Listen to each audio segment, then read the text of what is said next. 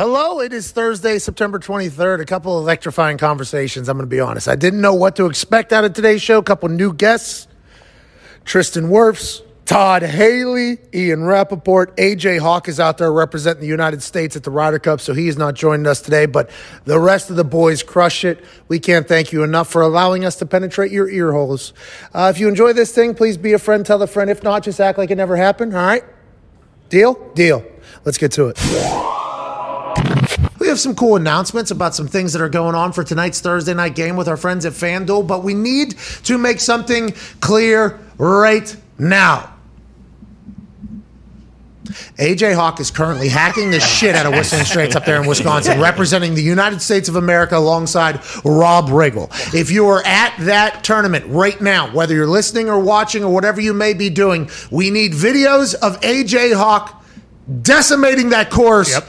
Through his nine holes today. And I believe he has to play again tomorrow, gets to play tomorrow. I'm not 100% sure if this is his only time out there. We've gotten videos already sent into us. He's hitting some big drives. He's swinging really hard. I seen him put two balls OB already, and those are the only two videos we have been sent. If he hits a good shot, please send those to us as well. But we are incredibly proud of our big chin, big nose, hard headed, Super Bowl champion friend who's representing the United States of America front and center at the Ryder Cup. We're with you, AJ. Good luck, AJ. Hey, not just for yourself and for this show, but for the United States of goddamn America. Yeah. Hell yeah. Be a good thing to get a win right now, you know. And I understand that Brooksy and Bryson are on the driving range. Hey, how's it going? Hey, Hey. good to see ya. Uh, we're friends. Hey, we're friends. Phil Mickelson's posing in 40 degree or 40 mile an hour winds right behind DeChambeau bombing a ball. And I know our guys Xander Schauffele's out there and Spieth's out there. And there's a lot of good, but it all starts with AJ. He was the first person to tee off this morning. this dude started the Ryder Cup today. Okay. So what we need is a big time win from AJ and Rob Riggle. Uh, and hopefully some great stories out of there. And please, yep, this is after he put one OB already. Uh, the beginning of this video. Bang. oh, OB. Oh, no. I don't know who this came from because I believe we're just pulling this directly off of their Twitter, so we would have to bow, bounce out a little bit. I mean, he's just lifting his head, Yeah. blade in the ball. Come on, I mean, Focus. for America. For the United States. Get it together, guy. Yeah, and, and normally he just, it feels like he only represents the Hawk House. Yeah. Sure.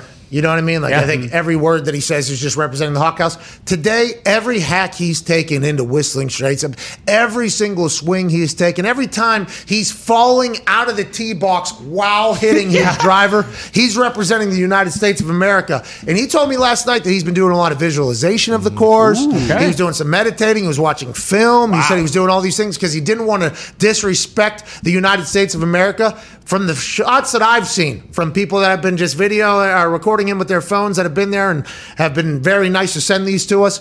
He has not been representing the United States that well. This is from uh, Nick Schleck. Hey, shout out Nick Schleck. Thank you, Schlecky. But there's the only hey, your next shot's your best shot, AJ. We're on your side. Ryder Cup does tee off today, and uh, let's go. Here Hey, we go, boys. wait. Hey, let's fucking go, huh? What Here do we go. Here we go. Now, I will not watch it probably because there'll be football on tonight, and, and Mm-hmm. I'm kind of distracted by potentially, you know, in the in the weekend we got big college football. Oh, yeah. they got big SmackDown tomorrow night, and then the NFL. But if it's an opportunity to yell for America, I'll do it. And I, and I uh-huh. think the Ryder Cup is normally a good time to do that. So I'll, I'll kind of piece through this entire thing. Diggs, in the gambling world, are the Americans the favorite? Oh yeah, two ten minus two ten. I mean, is it because we're in America? Because I saw the goddamn Euros came out with the cheeseheads on over there in Oh, yeah. Wisconsin trying to mm. play babyface. Nah, nah, nah, nah, nah. We appreciate you as humans. We like what you're able to do. But right now, it is us versus you. And I even think the golf community, who is normally a hey, everybody's cool, everybody's nice community, I think they even get involved in this. So let's go America minus 210. What does it start with? Because I know it's like three different games, right? So it it starts tomorrow morning. Oh, shit. I thought I Um, started today. So AJ did not tee it off. and it starts with foursomes where it's alternate shot, you and your partner versus the other team's alternate shot, them and their partner. That's the morning round. And then the afternoon round, it goes foursomes where all four players play their ball. Lowest score wins the hole. Uh, and then on Sunday, every player one on one versus someone from the other team. And whenever you say like um, alternate shot and then play your own ball and then uh, do that, are they walking this entire thing? Oh yeah. So they're going 36 holes competition. Well, it depends because some guys Well, obviously the captain picks who goes. So some guys will go morning and afternoon. Like Tiger always went morning and afternoon. Of course, yeah, some he guys some fucking- guys will only play alternate shot in the morning. Some guys will only play the four ball in the afternoon, and then the one on one on Sunday. It always comes down to that. And I'm all about a good drama and controversy. Okay, and there's a lot of points to be scored in the one on one. By the way, Oh, that's yeah, why ton. it's like daily double. You know, what I mean? Like, yeah. that's, that's when you need to really get going there. But and I'm all about a good controversy, but. I don't think this is the time I'd like to see Bryson and Brooks with each other. Now it seems like they maybe have gotten past this. I think they chatted with each other, but let's just make sure. Let's just win this thing, and then Correct. maybe at the next tournament, be like, "Hey, remember you guys won together?" And then put them in the same grouping or Yeah. whatever.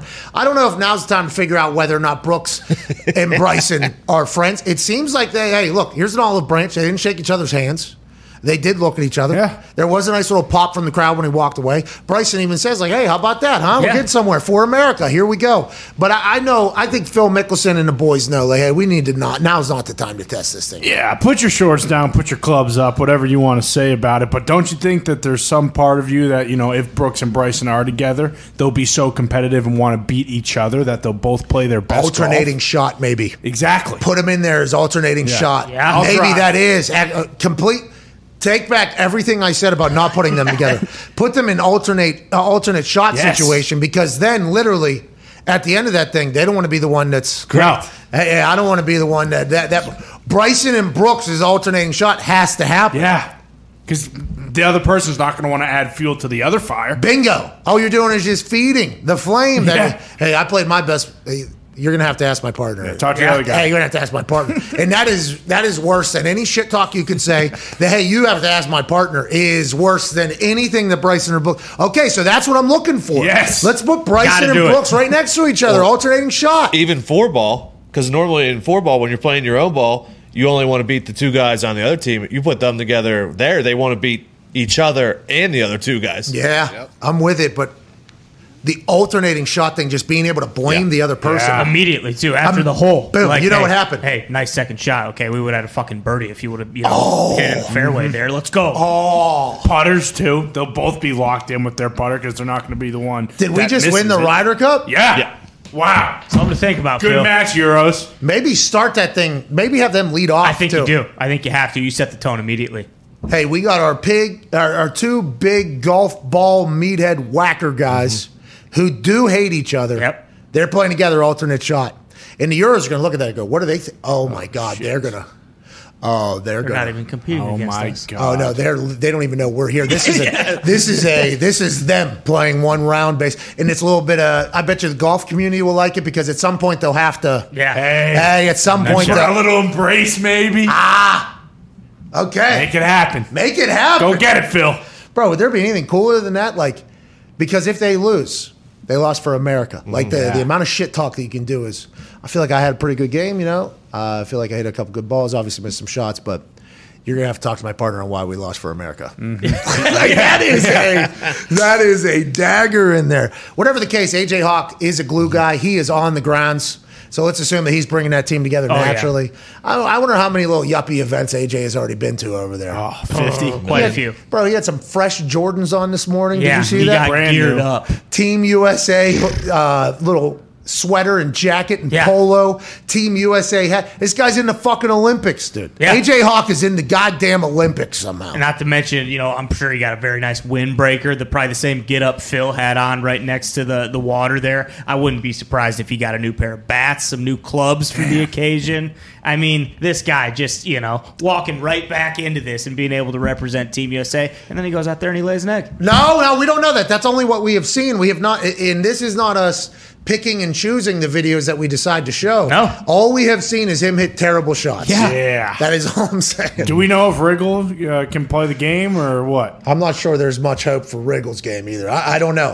It didn't sound like it from the scouting reports that I read. That, like Riggle's not a scratch, I don't believe. But when AJ came out, big pop from the Wisconsinites. Uh-huh. Huge. Big pop. Who's there, by the way? These people are there because they want to have this front row all day, and then they'll probably stay there even into tomorrow morning. Yeah. Because uh, some of these spots, you ever been to a golf tournament? You can't get to any of these good spots unless you're there at like literally 4 or 5 a.m. Yeah. because people just kind of park there. They just kind of like even nap and sleep there. And then they're just waiting for that one big moment to happen. Like, yeah, everybody knows, like down at uh, TPC, Uh, Sawgrass. Sawgrass. There's the, obviously the island hole, and then out in Arizona, there's like that entire party area, and then the one we went to at the Oakmont.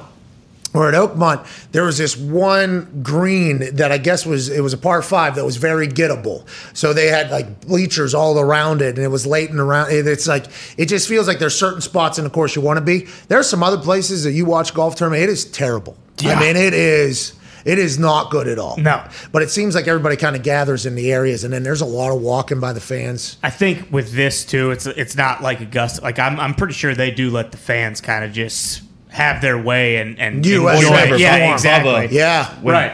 Yeah. Yeah. A little noise here. Hey, let's go. Yeah. And AJ, you know, he brought the noise early. He did. Big time. I saw some good divots. Mm-hmm. Oh yeah. He sent me a picture that I guess Rob Riggle had to have taken uh, from their practice round yesterday. His divot flying through the air. He was pointing his club at the place where it's supposed to go. Whoa. Is that is that Jordan Spieth? My God. And then I I zoomed in on the picture a little bit and I saw his jaw outside of his neck. Okay. Ah. I was like, oh, that's AJ. Right. Yeah. Yeah, that's AJ. I, I couldn't. The divot was flying through the air. I did not know if that was AJ Hawk because I didn't know he had it like that. But I mean, he's playing golf out there for America. yeah. More of that, less of topping it in the water. Well, I know? mean, that's going to happen, I guess, whenever you don't play ever, and then you're thrusted into representing the United States of America somehow. But look at him walking through, thumbs up. Look That's at a him. good Punked. fit. tight blue fit. You know, he works out fit. every morning for a moment like this Yeah. being sprung on him. In the rough, though, isn't that not a little bit of a worry? Like, let's walk in the fairway. Why are we walking right next to the sand trap every single hole? We know, we know why he's walking there. Riggle? Yeah, their ball is nowhere near the Yeah. fairway. No chance. Close What to are, you OB. even, what are you even talking about? I've yet to see them hit a ball off the fairway, too, by the way. Every video that we have gotten has been from the rough. Yeah. Uh-huh. I'm, I'm not sure the Riggle Hawk squad has one fairway Oh, In in regulation. in regulation. regulation. Yeah. I'm not sure they do. But you get them on the green, you know? Oh, Oh, the baby. Yeah. Riggle Hawk squad. Yeah, can putt. reading the undulation. After three holes, they were halved, by the way. So whoever Okay. they're playing against probably uh, pretty good. Probably really good golfers. You know, that's Yeah, 'cause to keep up Malfoy. with. Yeah, absolutely. Who's that? Harry Potter. Yeah, yeah. Malfoy's playing against Hawk and Riggle today. It's not looking good for them. So Harry Potter's playing against AJ Hawk right now. Uh, Harry Potter's arch nemesis, yes. Yeah. So it's not Harry Potter. no, he's in Harry Potter. Because Harry Potter is also like a bazillionaire who. Oh, yeah. Dan- uh, Daniel Radcliffe.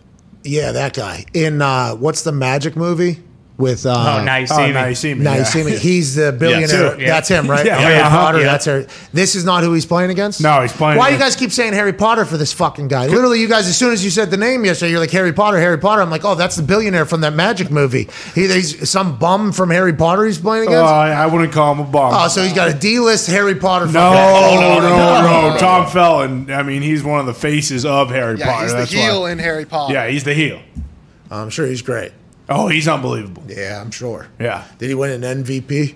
Uh, no, I don't think he's won an MVP There just is. yet. Yeah, you know Malfoy.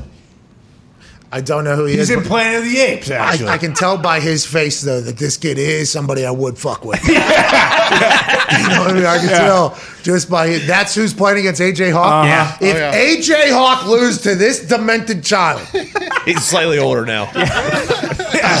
yeah, that was about 25 years ago. But still, same guy. all right, the adult version of this. Yes. Yeah. Right.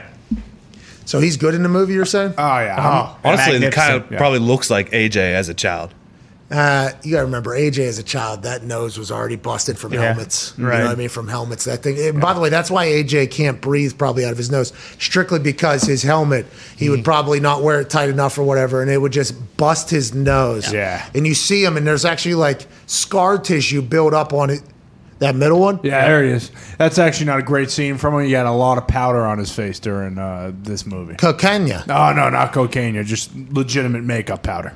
Oh, really? They wanted to white him out. Yeah, exactly. They need you to be like Seamus White. Yeah, they're Yeah. dark times. over Not a lot of sun at Hogwarts. No. Why not? Voldemort. Yeah. What's that? He's a lord. He's the bad guy.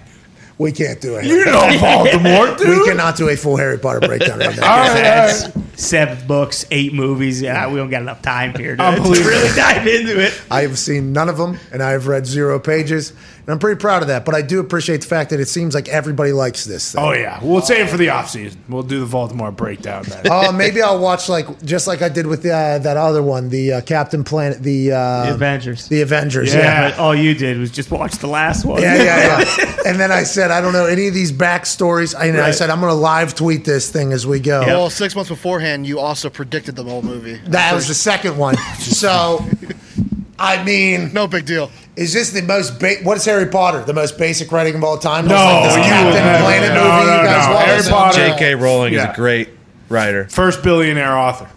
She she she knows how to craft a story. All I think you can figure it out. I respect it. But that, what was it? The Avengers was when they all came together, right? Yep. Yeah. All the superpowers. You Yeah, predicted uh, the Jeffs. end game, which was the name of the, the next one. movie. Yes. Yeah, yes. Yeah. So I watched the one. That wasn't the one that I No, watched. Infinity War. I watched the Infinity War and I live tweeted. That was a great time. Yeah. That was a great. I had a blast with it, and I could see why you guys would enjoy it, even though I had no clue what was going on with any of them. I think I knew Thor's name. Obviously, that was pretty easy Sure. because Nick dressed up as him a couple times. I seen him in uh, the Captain America. I had seen Yeah, Hulk. Iron Man. Iron- a couple of them are easy to figure out, like due to pop culture references, but their backstories I had no idea. So me tweeting that, I at the beginning I was getting a lot of hate from the comic book people. Oh, sure. yeah. And then by the end, I think they were like, "This is yeah, here it is." I'm watching this Avengers: Infinity War movie without ever having watched any of the superhero movies by themselves. I've been told this is an aggressive decision. Excited to see what the hype's about. I have no clue who this one metal dude is, but he just beat the hell out of the Hulk. I'd assume he's the big dog now. Which seems like that is an accurate assessment of this whole thing. Metal guy just choke slammed a weasel long haired fella. The handsome fella with the patch seems upset. Didn't expect those two to be on the same team. Got to be honest there. Okay. I did not expect those two. The weasel guy. Thor and Loki. Yes. There it is. Yep. Uh-huh. Loki was his brother. Loki, he's a half-brother. trickster. Oh, so Yeah. you weren't talking about Rocket when he was referring to the weasel. no, No, no, no, no, I was talking about a guy. Yeah. that looked Metal like- guy is also uh, Thanos, I believe, in this. Uh, He did end up being Thanos, I Yes. believe. Yeah, a guy with a glowing buzzsaw looking thing on his back just showed up at Robert Downey Jr.'s date in the park. Big cock block from Cuzzy. That's real because Robert Downey Jr. was ready to go, Yep. and then old buddy showed up with that fucking buzzsaw thing. What is Doctor it? Strange. Doctor. Oh yeah. It's the thing that he makes. Time the- capsule thing. Boom. Yeah. Yeah, yeah, yeah. Because at the end, it's used. Yes. They do the whole thing. But anyways, that's what I did with that. Yeah. Are we? good. No, no. Why are we stopping? Let's keep going. I mean, there's no way people. When was the last time people have seen this movie? Even you people that watch Probably this movie. two weeks ago. yeah, people watch. It's these on things. every week. Every night. So I continued, I guess. I guess we'll continue. This stinks for anybody. Um, did not expect to see a flip phone, Peyton Manning, Andrew Luck, and now Robert Downey Jr. that is real. That is real. He's like the richest guy on earth, right? This Oh, guy. yeah. Oh and yeah. he had a flip Tech phone. genius. I was really surprised Burner. by that. Uh, oh, metal guy from earlier jumped into the Arctic from Manhattan, then tried to jump back and lost his hand. Wild turn of events I never expected. Him losing his hand, pretty big deal there, right? Mm-hmm. Is that the because that's when he adds the, gauntlet. uh, Oh, the yeah. gauntlet. Yeah. yeah, yeah, yeah. Chris Pratt just showed up singing "Let's Go." yeah, uh-huh. with the comedic relief. Batista. Oh, yeah, Batista. Yeah, Don Batista. He's taking off. He, since he is. A man with a forehead laser beam and the lady he's in love with in Scotland are now in the mix due to getting attacked out of nowhere while trying to catch a train. A whole new team has been added. No clue what's going on. Feels like a super powered soap opera. Yeah, oh, of course. Pretty good. A lot, Well of, put. lot of drama there. Yeah, Thanos' guys came down. And by the way, I did pause the movie while I typed out these tweets. So it was like I was. Yeah. Wife was not thrilled, by the way. Wife had seen a lot of these things. Oh, okay. And I think she at least knew of them because, you know, she, she had a childhood and stuff like that. Yeah. But she was not happy that I was pausing in the middle of some of these scenes. And she was like, who cares? I'm like, gotta keep these people up there. Gotta keep these people. An actual place called Nowhere just put my mind in a blender. Oh, yeah. That was pretty nowhere. good. Uh-huh. That was pretty good whenever they thought I was like, that, I think that was when I was like, oh, these are good brains. Yeah. You know what I mean? These are good brains putting this thing together. How has that never been thought of actually? Oh, nowhere, as Ah. in knowing things. Yeah. Brilliant. I had, yeah, I had to correct myself. Uh, and then I uh, continue. I've never been this confused in my life. Metal Guy just got stabbed by Chris Pratt's girlfriend with a knife given to her by Metal Guy when she was a child. Then Chris Pratt tried to shoot his girlfriend in the face after Metal Guy came back to life. Bubbles came out. Yeah. Gotcha. Thanos had the reality stone. He could change anything he wanted. He wasn't actually stabbed. It was a fake one. of him. Anyways, we can go on and on about that for what seven hours. That's Yeah. how long that movie is. Yeah, yeah. that's the only movie I saw. I don't know when I did that entire breakdown. Can you put that back up? What month was it? August. So that was in August. So then the following February at uh, down at Super Bowl, I was doing media row or whatever. In Bleacher Report asked me like a bunch of random questions. Like uh, it was like a you know uh, wings or thighs. Like th- that was Sure, like this the, or that It was like that type Right. of thing. And then one of the questions was uh, how will Avengers Endgame be, or what would the ending of Endgame be for Avengers or whatever? And I had to explain a little bit how I never watched it, but after watching Metal Guy that entire time lose his hand, you just got to take the guy's rocks, dude. Right? Yeah. You just take his rocks, he ain't shit. Nope. And that's literally what I said to them. And then turns out, Just got to take his rock. got to take the guy's rocks. exactly what happened. That's exactly what happened. There was people when Bleacher Report put that out the day that that movie was released. Bleacher Report put that out as a bunch of us, a bunch of people answered this question. They just threw me in the middle. By the way, it was just like in the middle. It wasn't like hey, like hey, one of the people did actually just nail the end of the movie. Everybody in the comments thought that I had a friend on the writing team. So I go from never watching any of these movies to, in some people's mind, I had a friend in the writing room and I was a spoiler or something like that. The ultimate insider. McAfee ruined the movie. Yeah, yeah. It was awesome. I never felt so good in my life. I was like, and then obviously Nick is a big comic book guy. Mm-hmm. And I go, Nick, your movies are so fucking basic that now I got all these people mad at me for just figuring it out after watching one flick. And then it turns out Endgame, good movie. Good Great movie. Good Yeah, movie. Good film. It took you ten tweets to figure out it's Thanos. I just I was going down further. It, this guy's definitely named Thanos. it was after you took a lunch break. I'll tell you what, it is. Yeah, I did have to eat in the middle of that. I was getting a little bit hungry. It was getting a little bit slow for me. I forget what happened, but How long was the movie for you then? Because you had to stop every time, so that was probably like four or five hours. Three days. Yeah, I, I, it was. It took out a pretty large portion of the afternoon. Oh, yeah. I never expected us to get into this conversation today, and that's why this show is awesome because we do have a massive thing popping off for tonight for Thursday Yep. night football. Yes. Last week, risk-free same game parlay with our friends at FanDuel. Hell yeah. A bunch of rules were given to me. Okay, it has to be three to five legs. It can't be more than plus 2,000. Has to be uh, uh, greater than plus 400. And also, this plus 400 can't be broken even after everybody bets on it. Last week, I heard we had uh, a lot of people in there. Good, good, Nice. It lost. Okay. But it was risk free. Yeah, risk free. free. Right. That's I mean, it. it was risk free. So you get your money back. Tonight, I feel very good about the one that is currently live on FanDuel Sportsbook. Risk free, same game parlay. FanDuel, the home of the same game parlay. I like the over. I like Christian McCaffrey to score a touchdown in the first half. I like Christian McCaffrey to score a touchdown in the second half. And I like the Carolina Panthers minus seven and a half. That is plus seven something. I think it's plus Yeah, like seven 780. 80 or Mhm. something Yeah. like that. So your $10 risk-free bet turns into 78 bucks or so and it's risk-free if you opt in. It's available at FanDuel right now and I think all states. It's a little slow rolling on the tech. You will have to opt in. $10 risk-free uh, same game parlay. The minds in the office, I think, like this one. It seemed to be a mm-hmm. lot of positive. Now, if the Panthers don't steamroll the Texans, this could be a little bit different. But Christian McCaffrey's going to get the rock. I think the Texans with old Davis Mills. Yep. I think that team at the end of that game last ha- showed some promise. They That's true. They got a great running back core. They might score some points. That's why I like the over. Ultimately, in the end, though, I think this is Sam Darnold and Carolina Panthers that has a great defense flying around right now with Christian McCaffrey. I think this is going to be a hello to the national world tonight. You heard about us the first two weeks, obviously beating the Jets and everything like that, but I think that tonight people are going to say that team that we talked about last year with the Carolina Panthers. Matt Rhule was good hire. This team could be good, and they didn't have that good of a record this year. It seems to be a little bit different. And I'm not saying I'm taking the Carolina Panthers over everybody. I just think with no Tyrod Taylor, that's going to change some things. Although I think Coach David is going to have the boys going down there. Houston is not a fun place to play on Thursday nights. I did it a lot in my career. Now I did kick an onside kick to myself and some other things down there in uh, in those Thursday night games, but that place will be loud. Texans fans are awesome. I don't know how they're going to be, I guess, in the state of the Texans right now, but that place should be electrifying. I just think it won't be too big for Darnold, McCaffrey, Matt Rhule, that defense, and the boys of Carolina. I uh, Oh no, Jesus. the Texans have been covered. The Texans have Okay. been covered. Two and zero. So have the so have the Panthers though. Yeah, bingo. I think the Panthers' defense is very, very good Yeah. too. They've Like not very, given, very. They haven't good. given up a point in the first half. They are ranked one uh, in the league as far as yards per play. given. Well, it did scare me when I put the over, strictly because as I was hitting it, I actually thought to myself, "Oh, isn't the Panthers' defense actually pretty good?" Ah, we don't know anything. Thursday night. Thursday night, Forty-five nothing. Six and zero primetime games have gone over. bingo.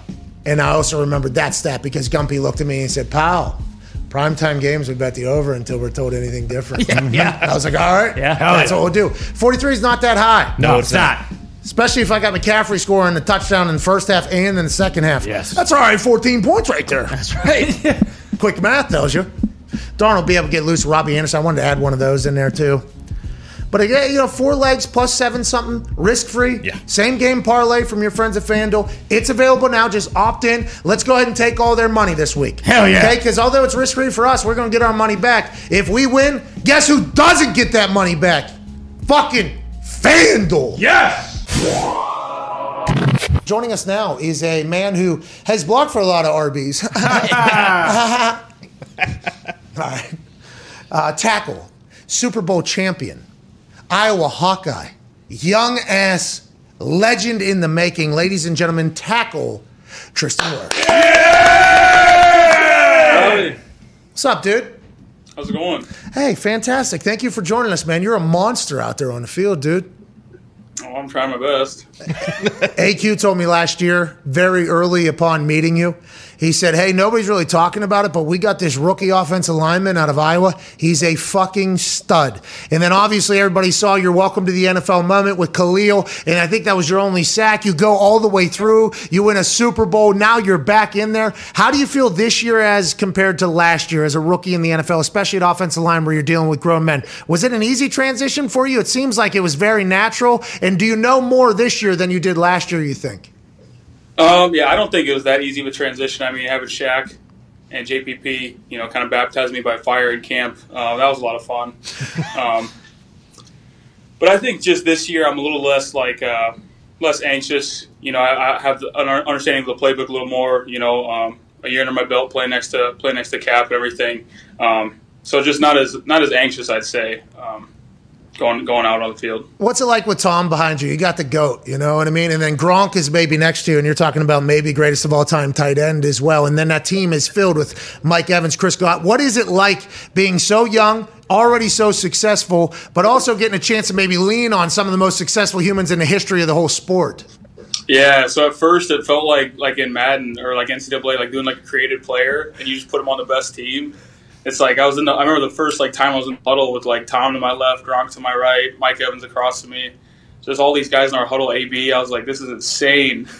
Um, you know, at the same time, just just hearing you know hearing them talk and, and seeing the way they go about their business um, is is you know is really great. You got to be a sponge, you know, around all these guys. Just absorb everything you can. Uh, it sounds like you're doing it the right way, and it's showing up on the field. Congratulations in that. I mean, zero thanks at offensive line, especially when you're playing against a human like Aaron Donald. And I think Aaron Donald is a guy that gets chatted about by everybody, commentators, fellow teammates, peers, everybody. Like, hey, this guy is different. This dude is a freak. You got a chance to experience him, I think, last year. Going into this weekend, you know you're going to have to see him in LA. What is it like whenever you're preparing for somebody like that? Is it more mental? Is it more physical? Whenever you know Aaron Donald's going to be staring you down probably 30 to 40 plays probably this weekend. What is it like going in and preparing as what are you, 22 year old guy, basically?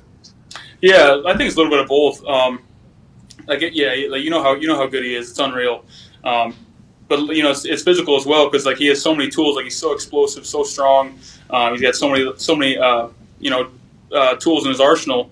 Um, you know that that that he can beat you with. So you know, it's understanding, um, you know, what you have to do to go out there and, and be successful. You know, against a guy like that. Um, so it's gonna, you know, I, I- know the Rams they want to put us in five individual matchups. So it's gonna be, you know, each guy going out there and having to having to win that battle. Whenever you have to do that, you know you're going to have to do that. Are you a guy who just wants to get to your spot? Like I think Joe Thomas and uh, a a couple others, they're so good because they're just so good at getting to their spot and being patient. Is that your style? What is your style? You think whenever you go out there, is it? Are you? Do you use your athleticism? Is it a power game? Is it? A, what is your style? You think whenever you go out there? Oh, that's a good one. Um, I think it's a little bit of both. Like, I know, I know, I like getting my hands on guys. Like if like I, if it comes down to it, like I want to play in a phone booth. Um, um, and I think it, I try to use my athleticism sometimes. You know, if it comes down to that. Um, but other than that, like I just like going out and getting my hands on guys. Um, just making it like a, a, a close, a close battle. Do you flip the switch and turn into a psycho out there, or are you pretty calm, cool, and collected? No, I'm pretty, I'm pretty calm. Do you talk? Um, not really. I remember I was mic'd up last year, and they they, they asked me like, "Hey, can we put a mic on you?" And I was like, I was like, "If you want to," I was like, "I don't talk that much." Um, and they're like, they got kind of like hesitant. They're like, "Well, I don't know if we want to do it then." And I was like, "I was like, I'll I'll talk some more." um, and so like it felt really weird because I was just I found myself just constantly like saying random things. Um, but yeah, normally I just kind of keep quiet or like I talk to Cap. Um, but yeah, it's I don't talk all that much. Yeah, sounds like you're just a silent killer out there. Yeah, I'm just calm, relaxed. I don't talk, and I just dominate everybody. yeah, I'm 21 years old. I'm about to go to the Super Bowl. I'm going to give up one sack on the entire season. And Tom Brady's behind me, by the way. Absolute madman. What do you do off the field? Are you a gamer? You chill? You write? You read? Uh, I kind of just chill. I like watching movies. Which movies? You were like a comic book guy, like Avengers and things like that? Oh yeah, I, I, I love Avengers. I love all sorts of movies, um, except horror movies. I don't like horror movies. Yeah, why would you? Like, I, I don't want to be scared to death to go to bed tonight. You know what I mean? Yeah, I, yeah. I don't know why you do that to yourself. Like you look, oh, I'm gonna go watch like The Conjuring and then go to bed. That's not right. Yeah, you're not going to go to bed, by the way. You're going to lay there and just be scared to fucking death. The Blair Witch Project came out when I was in high school, Tristan, and I refused to see it. Everybody else saw it. And I had people scared to go and turn the lights off at their house. I go to a friend's house, they're like, I keep the lights on all night or whatever. I'm like, what the fuck is wrong with you? Like, oh, did you see Blair Witch Project? I'm like, no. Like, this is what you all are doing. It's a madman. I appreciate that. Ty has a question for you, Tristan. Tristan, I am also an uh, Iowa grad, so first and foremost, go Hawks. Go Hawks. Yep, yes, go sir. Hawks, baby. Uh, I know you're from Mount Vernon, Iowa. When you got to Tampa, was there much of like a culture shock? Really? I mean, you've obviously you know playing at Iowa, you've traveled around and been to a bunch of places, but it, was it pretty different when you moved down to Tampa and like that was actually home? Uh, I think the biggest thing was so like in Iowa, it's like oh something's ten miles away, but yeah, it's a 10, 11 minute drive. Here, like something's ten minutes or ten miles away, it's like oh, it's like a thirty minute drive. So Yeah. that that kind of threw me off. Um, Yeah, Tampa, too. There's a lot of fucking, isn't it? It just, you never. it's I don't yeah it, that that really threw me off because I'm I'm used to just like if someplace is close like you know how you know how long of a drive it is now like there's accidents all the time on the interstate like it's mayhem like down here so I don't know that's that's the only that's the only thing I can think of but other than that like I was fine How about the weather? AQ always bitches about how hot it is it's, and how. it's so hot Yeah, it's thick. so hot thick too, right? I mean, it's like a Yeah. thick heat. Yeah, yeah. heavy air it's rough You guys are doing great. Uh, go ahead, Connor. Yeah, Tristan, are you an offensive lineman that's kind of have to like force feed yourself to keep the weight on, or are you somebody who just naturally are just a massive human being? no I, I can put on weight like it's you know like breathing um, I've never really had to um, force feed myself or anything. It was always like kind of making sure I didn't get too heavy, um, especially in college. Um, but yeah, no, I, I I can eat and and be all right. Yeah. You ever? You're way too young for this. What do you think about whenever you retire? Are you going to lose 400 pounds or gain 400 pounds? That seems to be the move for offensive linemen. Have you even thought about that? Obviously, it's so far away from right now. But if you had to think, Oh, jeez. Um, yeah, me too. I get. I don't it. know. I don't know. I hope I go down, but it might be like up then down. Yeah, yeah. That's what I did, by the way. I gained like 50, 60 real quick. And then I was like, all right, fat ass, get off the TV there. You know, that's the entire thing. Tristan, we know you have a busy day. We can't thank you enough for joining us. What's BA like coaching for? Or what's BA like playing for? it's awesome playing for him. Um, he's got so much, so much energy, and he, he, he swears a lot. And it's awesome. Um, you know, he, he loves his guys too. Um, I know he cares about us. Uh, so it's, it's great playing for him. Uh, Jensen got the first taunting penalty of the NFL season. Was that a surprise to anybody in the locker room? I don't think so. It surprised you? No, no, no, no. we actually, as soon as it happened, like I, I think I almost said, like, of course it was Jensen. It should have. That's the way Jensen had- rolls. He had to kick it off. He had to get the ball rolling. Yeah, he's the man. I'm I'm so proud of you, man. You're crushing it. Congrats on all the success. Keep it going, and uh, good luck this weekend with the Rams. Thank you. Appreciate it. Ladies and gentlemen, Hawkeye, Tristan Wirfs. Now that the world's opening back up, so many new thrills are on the horizon. Okay. And whether you've been in a relationship for years or just getting started, we're excited to get back out there and meet new people. Hell yeah. When the moment comes, let's not come too quick. Oh, here we go. That is not what they had in their copy. Okay. they should. That was, I think they're going in a different direction. So let's go back a sentence or two. Okay. Okay. When you, when the moment comes, you want to be ready. That's true. Yeah. With Roman, you can get a free online evaluation and ongoing care for erectile dysfunction, all from the comfort and privacy of your home. Once you take care of that, though, you get the Roman swipes. and guess what? Ha! Lasts a long time. Banging it, banging it, banging it. Yeah, it's Pete Alonso at the all at the home run derby. Boom. right. Dingers. Downtown. Bingo. David Ruoff. Occup- er, population, you dude. Hell yeah. Roman ready equals confidence. The confidence that you know you can rise to the occasion in the moment. We're looking at the Summer of Love 2021 version, and Roman wants to make sure you can participate in your way. Whether that be as a single person or a couple who would still rather stay in with each other, a U.S. licensed healthcare professional will work with you to find the best treatment plan. If medication is appropriate, it ships to you for free with two day shipping. Okay. That's huge. Free? The shipping's free. Wow. I believe, not the Not the yeah, medication. Free No. two day shipping. Yeah, yeah, yeah. Uh, go to getroman.com slash McAfee today, and if you're prescribed, you can get 50% off your first month of ED treatment. Okay. That's G-E-T-R-O-M-A-N dot com slash M-C-A-F-E-E. And if you're prescribed, you can get 50% off your first month of erectile dysfunction treatment. Make sure you're ready to have confidence and control this summer. Roman ready. This is something that I seen JJ Watt do whenever he was mic'd up. JJ Watt would bounce around on the uh, on the offensive lineman. He would start like with, let's say the guard, and then he maybe he would move out to the left tackle, and then he would go right over the center, and then he would go over. And he was mic'd up this one time, and uh, it was really kind of cool to watch. That literally he'd go to the sideline and he would tell his coach, "Hey, 74 is who I, I'm going to go against. And then he was just lined up over 74 the rest of the game. So he was like searching for who his best matchup was. And then as soon as he found it, they're like, there you go. Aaron Donald will bounce around in this mm-hmm. thing. He'll be in the middle. He'll be outside. He'll be blind side. He'll be front side. He'll be in the. I mean, he will. He'll be lined up directly over the center. I mean, there he will move around, and I think he settles in where he feels comfortable. So it's almost like there's when Aaron Donald shows up in the first quarter. If you're an offensive lineman, you're like, all right, I got to do well right now, or this is going to be four quarters of this fucking thing. Or Tristan on the other side, like, all right, I got to do well right now. It, it, if I do well right now, I got somebody else the rest of the game mm-hmm. If I don't do well right now, I got Aaron Donald for three and a half quarters. Like this is going to happen. What a mental fuck that is. I bet, especially because what he said there with they're trying to do five individual matchups. You can whenever you can do that. Obviously, you got six in the back there, so you can drop into coverage. You don't have to load the box if the five individuals get enough pressure. You don't have to blitz, just like the Steelers didn't have to blitz, and you still get pressure, and you're able to sit back in coverage there. That's just that Rams defense. Okay, now they have uh, Raheem, I think, running it. Uh, Morris, yeah. Morris running it out of Atlanta last year. Brandon Staley ran that uh, defense last year before becoming the head coach of the Chargers.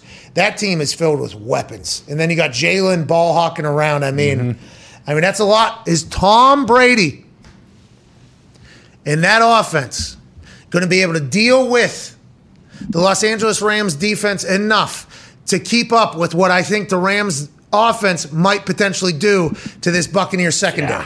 Okay, Stafford is going to have success throwing the ball against whoever, whenever, however. That's just what's going to happen. Stafford can make every single throw. He throws it into buckets that he always has. He was just in a wasteland that is Detroit, not the people. I'm just talking about the team not being on national television. Amen. It's hard for me not to just pick the Rams here, okay, because they're at home as Yeah. well. Uh, I believe they're favored by three at this point, or no? Plus one and a half Rams. See, Dogs. It opened. They were favorites. Um, the Rams were minus one and a half favorites. Yeah, and then it flipped all the way over. It changed three points or whatever. That's what in my head was thinking. So I apologize for fucking that up. But it's hard not to take the Rams with points at home. Yeah. 100%. With Aaron Donald and Jalen Ramsey. But is that too easy? Like, why is that happening?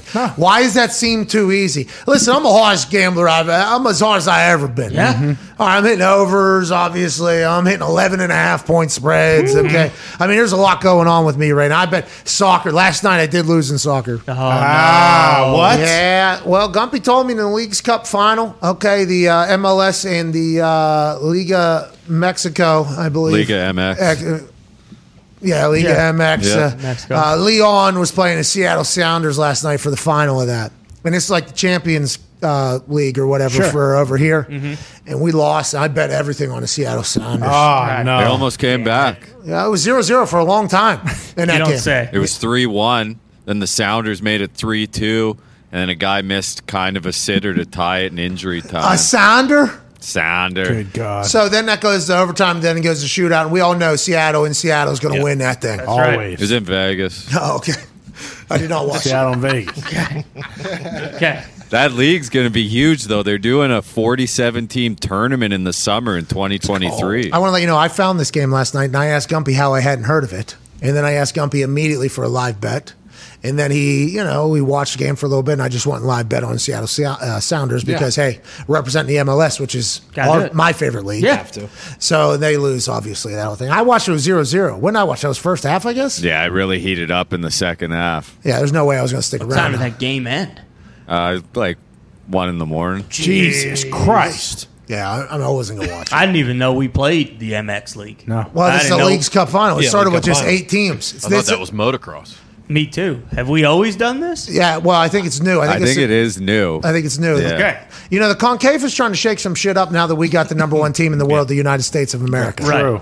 So they're trying to add some things. So now the MLS, and I wonder, and this is, I mean, obviously they won't do it, just like they wouldn't put up the Euros championship against us. Yeah. Just like they wouldn't put up the trophy against us. And n- neither would the Gold Cup down there or whatever the hell it is. Is that what they are down there? Gold Cup, yeah. Yeah. I thought the- we won that. Yeah, we won that one too. No, what's the other one? What's the Oh, Copa? Copa, Copa. America. Oh, Yeah, Copa Cup. And they wouldn't put their trophy up against us either. So now I think the MLS and the uh, American Soccer Association, the ASA, also they have to they have to create these leagues so that we're a little bit more legit. So I think the Leagues Cup is what it's called is only going to grow and grow and then hopefully one day the Euros won't be as fucking scared of us and Yeah. they'll put their trophy up against whoever the Champions League champion is against the Leagues Cup champion. Well said. That's never going to happen though, because they are scared. Cowards. Because we are back. I don't think we're ever here, but we have arrived. Yes. We're at the dance now. Well said. We are here, bitches. Mm-hmm. And with that being said, that is the only bet that I've lost in the last four days. No big deal. I don't Okay. even really Is that good? It- it- I mean, you tell me. I was watching it. I felt like I had pretty good intel on it. I mean, I learned the league existed as I was watching the game, and Gumpy did give me a little heads up and said, "Oh shit, this is happening." Gumpy didn't even know this game was happening. Okay. Did That's not. how you know. I did not. Gumpy did not even know this game was happening. So I almost introduced Gumpy to a style of soccer that maybe he was missing out on. And they had a final. Did they have any other games? You know, they had Leagues Cup final. Was there any other games? Because we did not know this thing was existing. I feel like we could have been making money off of this with our soccer sharp friend Gumpy here. It was an eight team tournament. Did, did that tournament happen? Or I, this is the first game I've seen of it. Anyways, I lost that bet. But I had been hot. I had hit Uh-huh. three Oh, other yeah. soccer bets that Gumpy told me to hit. Obviously, the over, the Packers, and a couple. Uh, Aaron Jones, two-time touchdown Yes. scorer. He actually doubled that. So I feel very good tonight. My parlay hits tonight. This parlay hits so. tonight.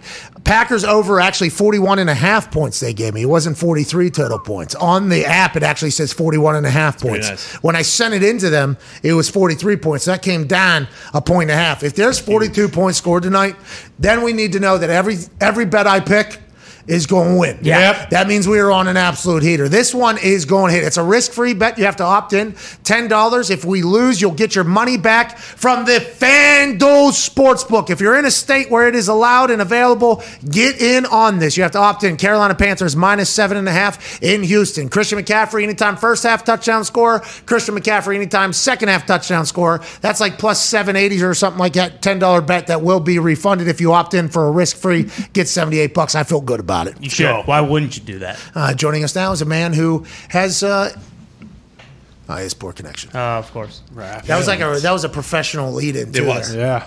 I was going, a man who could potentially tell us some information on tonight's game that maybe could prove us right or wrong. You know, a man who is connects everywhere and is a representation of not only just the league, but NFL Network, NFL.com. He puts on a tie, he goes live from his house all day, every day on the league's network. A guy who shakes hands with the people that make the decisions and know what's going on with every single team. Joining us right now for a wrap up with his friends, ladies and gentlemen, Ian Rapoport. What's up? You got no internet over there? Everything all right? I, I don't know. I mean, how many other calls dropped and what kind of news would I have broken today if my internet actually worked? That's a great question that I'm going to ask myself right now. Yeah, you probably missed a couple things, and, and you do that every time you join us. Todd Haley called us from an island with a parrot. Was completely clear. Yeah. You and AJ Hawk, for whatever reason, can't get on the fucking show. I, I, don't, I don't understand what the deal is. I thought that that Haley stuff was pretty good. I thought, actually.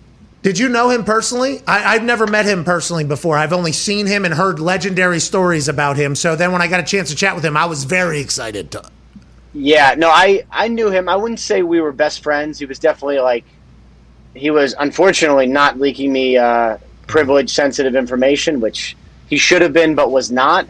Um, but one of the world's ultimate truth tellers.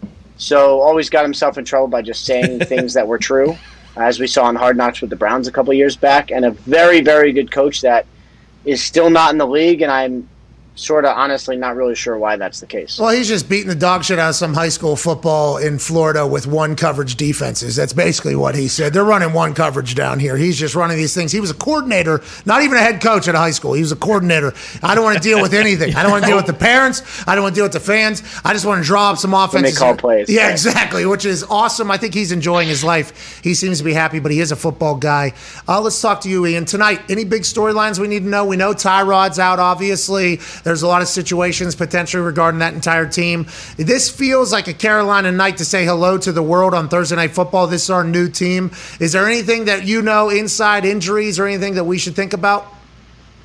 Uh, I would say a, couple things. First of all, you're right. Tyrod already out. We know probably three to four weeks, so you're going to see like a little extended look at Davis Mills with the draft pick. If you remember, everybody lost their absolute mind uh, when Nick Caserio made his first pick at quarterback because it's like, what does it mean for Deshaun Watson? Now Watson obviously not playing, Davis Mills starting.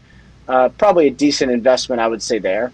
Um, I, I get a similar feel as you do as far as like the Panthers introducing themselves to everyone. Darnold is playing well. I know he's got to stay healthy. That's like the most important thing, but he definitely is playing well. Uh, and I think this defense, which is really good and really fast, is also going to introduce themselves. So the only caveat I would have is the Texans are not as bad as everybody thinks. They actually have a really sound middle class. Like they spend a lot of money compared to most people on like just regular players because they didn't have any base at all. So they basically built a foundation. So if Davis Mills doesn't turn it over like a lot of times, I think they're going to be in this thing. That would be my only caveat. Like I think they are probably a little better than people give them credit for. I agree, and they have been a nice surprise. Very bummed for Tyrod Taylor, obviously ripping his hamstring. It seems like because that seems to be just another event in a series of events to that guy that just can't get lucky. Or you know, I mean, I think he has a very positive attitude there, but I think Coach Dave would have liked to have Tyrod Taylor. Now they got Davis Mills going into tonight, and on the other side, Christian McCaffrey. He is explosive, electrifying, awesome to watch. Obviously, coming off an injury last year, and who knows how Teddy would be if he had Christian McCaffrey. But is there any fear at all that that guy is just staring down some sort of injury? He is a just like two sprains, Carson Wentz. He's a maniac. It's awesome to watch. He flies around out there, though. Christian is unbelievable at football. and he trains like that too. So it seems like when he's not on the field, he gets his body for like ready for everything he's going to deal with on the field. Seems to be one of these guys that's absolutely maniacal about getting his body right in preparation, just so he can do this. Uh, I asked about this last week after I or first week. I think he had thirty touches, something a lot, a lot of touches.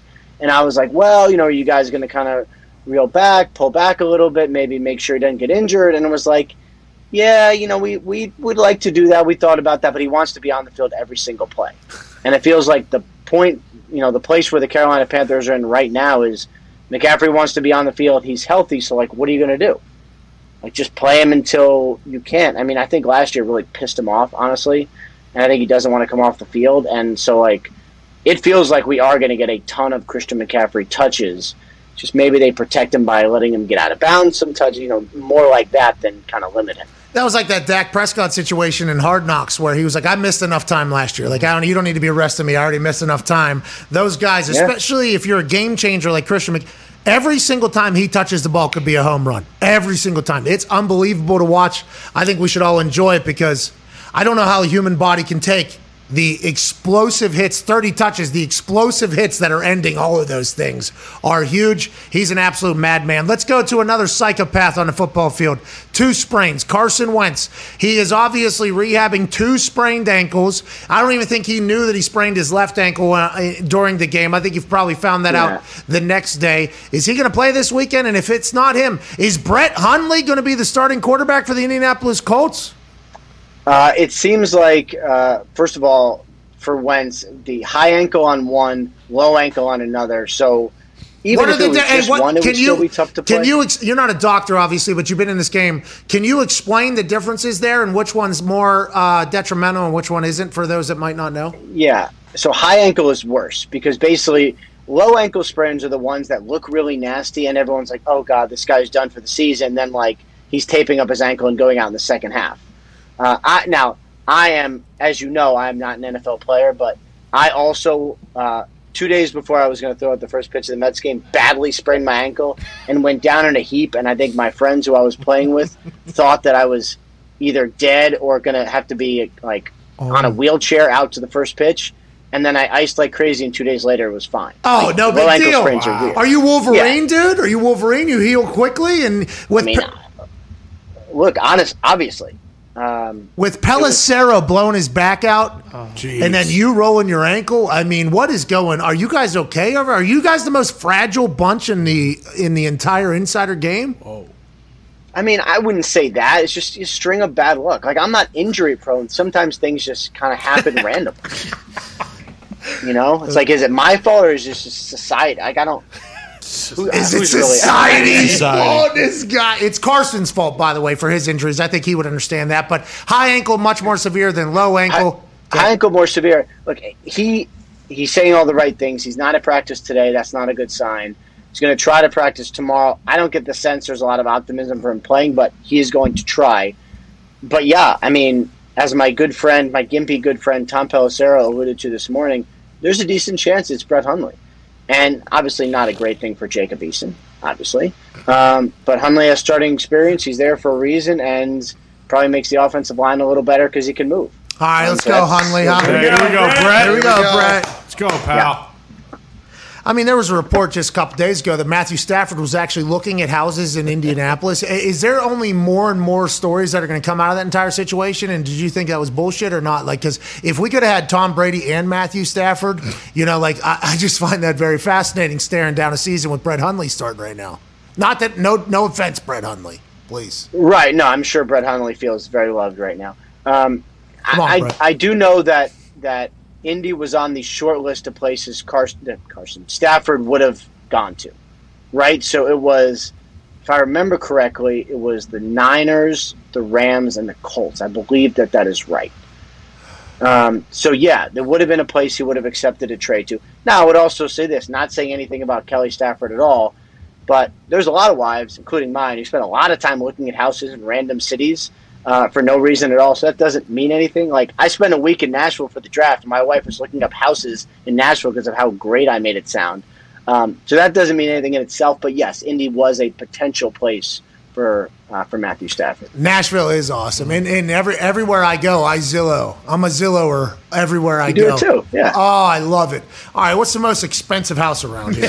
Yeah. All right, let me go see uh, this one right here. And then you walk. You can even walk out of your hotel sometimes and just walk down the street and stand right in front of the house and take like a virtual tour of the place and be like, "Oh, this place is pretty fucking Pretty sweet. Let me nice put a heart on this thing if I ever get a billion dollars. I'd like this." Um, Or, or the other thing is, if you end up getting someone's address, like someone sends you something like a card, you know, like hop right on Zillow. Let's see what uh, let's see what they're dealing with over here. Let's see what their house looks like. Oh, you scumbag! This Oh, wait, obviously people don't do that. Oh, you're like I would like to see what socioeconomic status this person has before I decide. You coastal elitist or something special. Don't come to Nashville, Ian. Don't come over here to America, pal.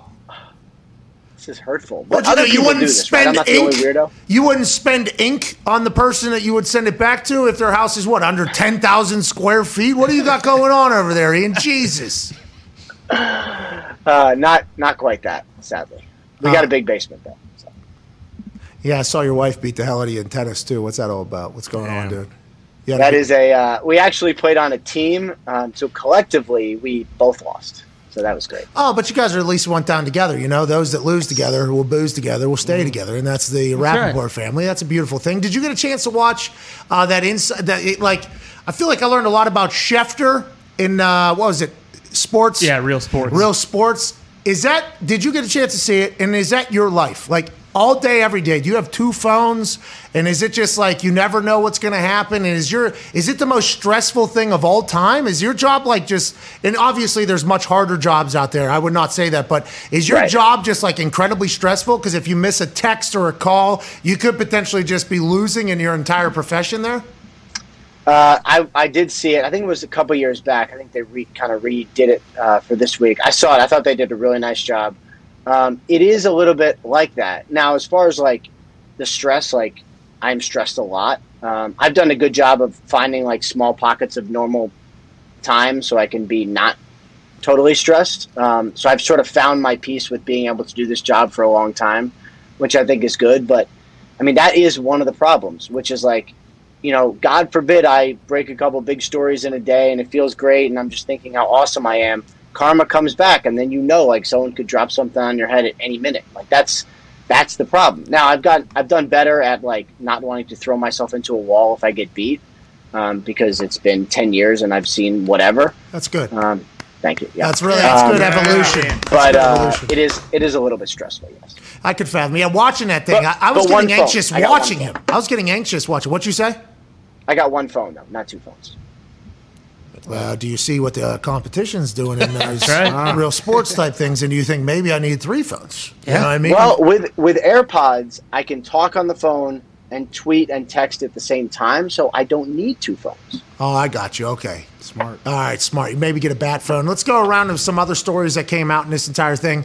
Uh, John Elway allegedly was given 20% stake into the Broncos in 1998 whenever he retired. It would have been worth like $35 million. I think he had to buy it. Now it's like 753 million. Is there any validity to that? And why and how did John Elway say no to owning 20% of an NFL team whenever he's like heralded as an incredible businessman and now allegedly looking to get back into the ownership of the Broncos, who I guess are selling. Is that happening right now, right in front of all of our eyes? And how does John Elway say no to that, you think? Is there more to that story?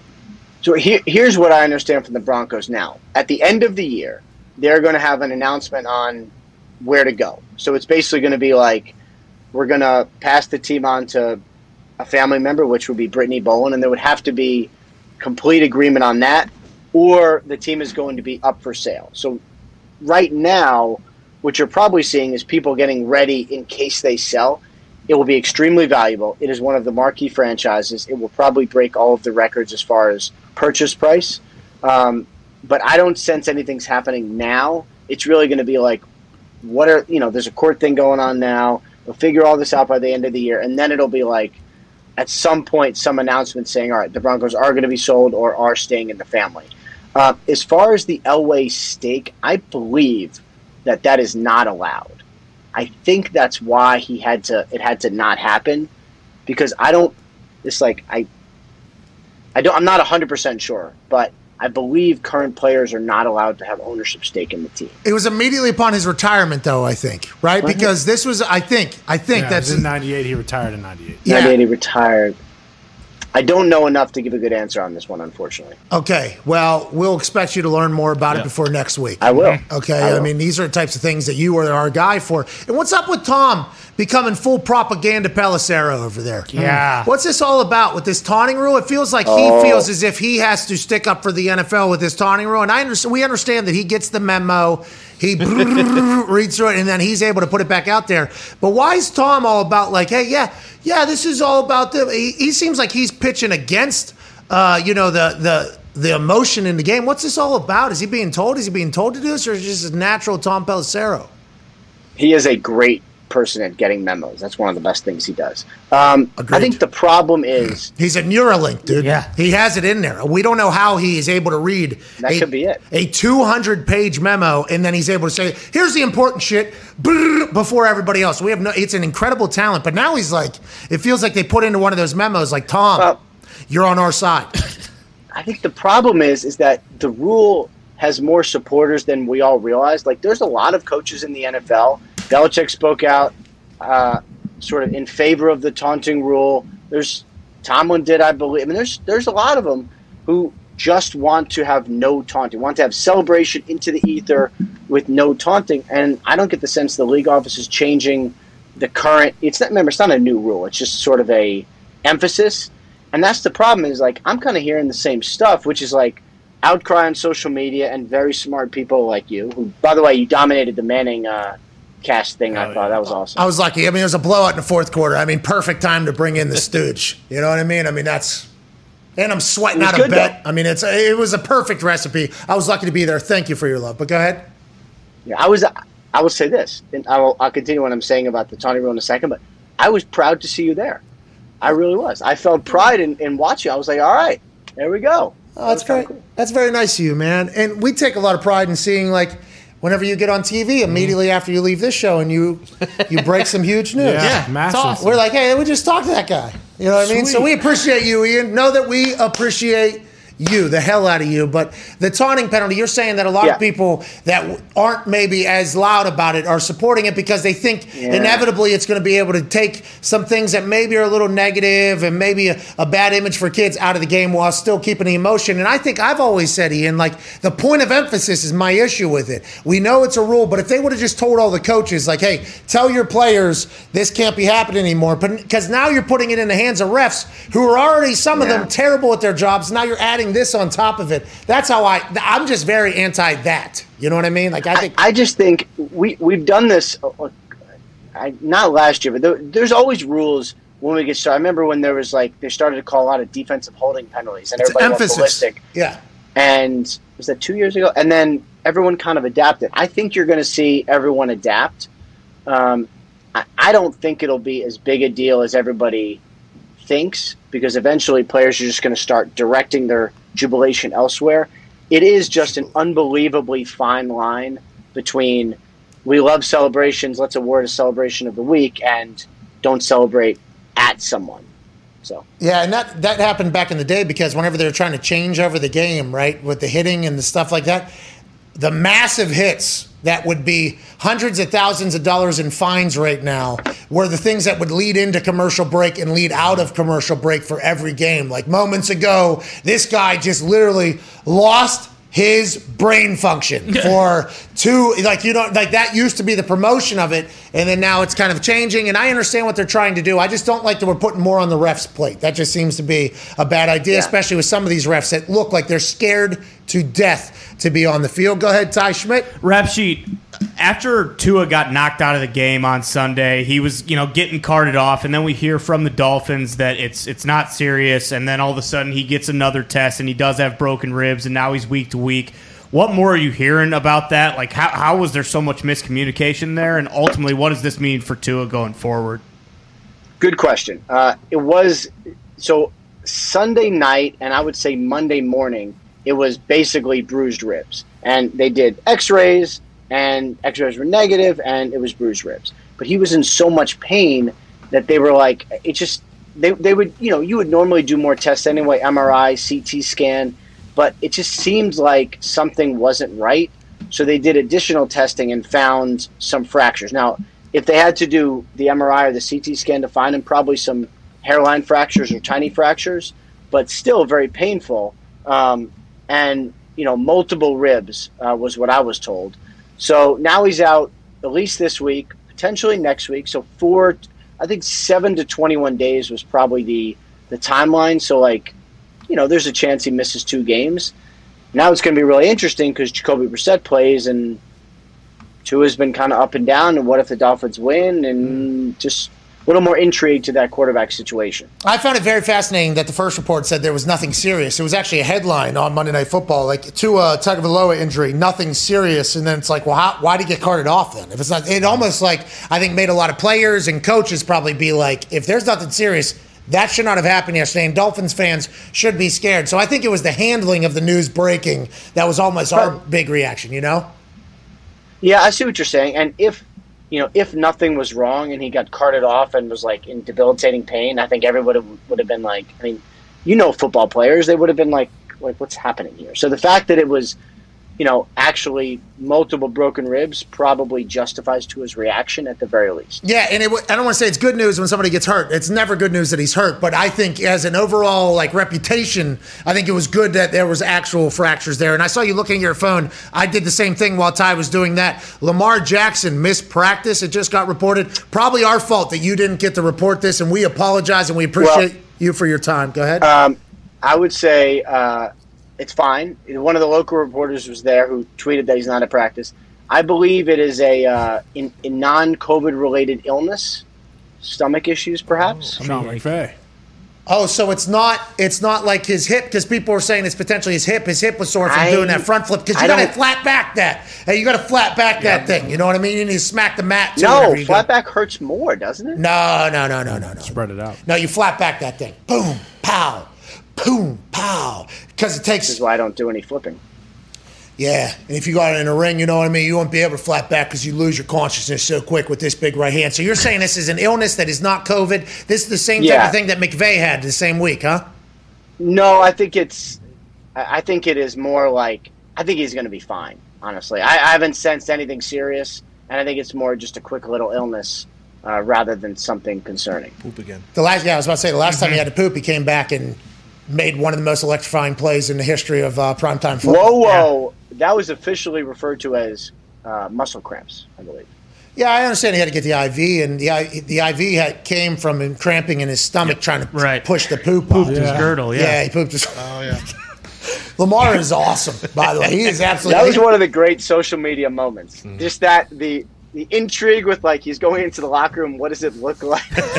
By the way, because the way he was running, I mean, very much cramp. Like, oh, okay, yeah. can't uh-huh. can't eat. I have to straight have straight legs here. But also, if he was trying to tighten the old butthole up, I mean, yeah. that is the same type of run. So, I mean, a lot of things I do, and then he comes back, wins the game. I mean, it was amazing. Last question here. Go ahead, Tone.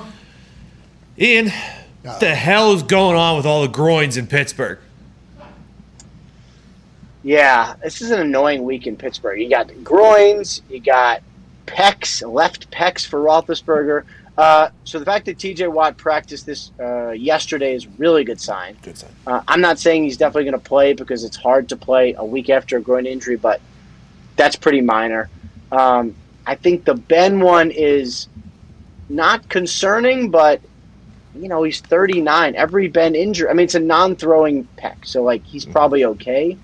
But I don't know. Like it's just every little thing. And I also wonder, and I know you watch the Steelers offense closely. Like, could this have been bothering him last week? Because he's looked kind of, I don't know, not quite himself the first two weeks. So maybe this is something that was bothering him before. Whoa. But I think they're all. I think overall they're going to be okay. A lingering tit for Ben Roethlisberger. Yes. I did not know that. That was no, not broken anywhere. But you're right. I think the new offense in the second half, I think it started to look a little bit better, and maybe they'll continue to grow here. But the new offense for Ben, hopefully, his t- uh, pectoral is okay. Yeah. Groins need to get tightened up over there. Connor, go ahead, pal. Yeah, Rapshi, which week of the season this year will we see Jamie Collins in a New England Patriots uniform?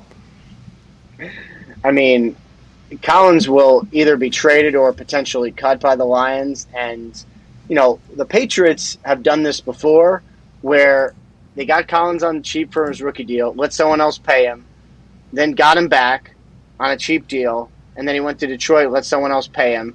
So if you told me the Patriots would get him back again on a cheap deal to play well, I mean that sounds like a very Patriots thing to me. So like I don't think you're crazy at all. I'm I'm it is definitely one of the places to watch, I would say. Yeah, Jamie is obviously a uh, freak athlete. I uh, I was holding for an extra point, I believe, when uh, as soon as I said, hey, set, I saw him jump over the entire line like a, uh, a a wild animal. Like he, he, he jumped over like a wildebeest almost, flying over. And then I saw him, and oh my God, what are we doing? And then I, the rumor was that the reason why he left the Patriots to go to the Browns or whatever is because one day he asked about a potential contract. Is that a real story or not? Allegedly, he said like, "Hey, we getting paid around here or something," and then he was traded to Cleveland the next day. Did that actually happen? Do you know? Can we get a? Can we get a? I I don't think that. I mean, I, I don't think that happened. Uh, I know that, That was awesome, they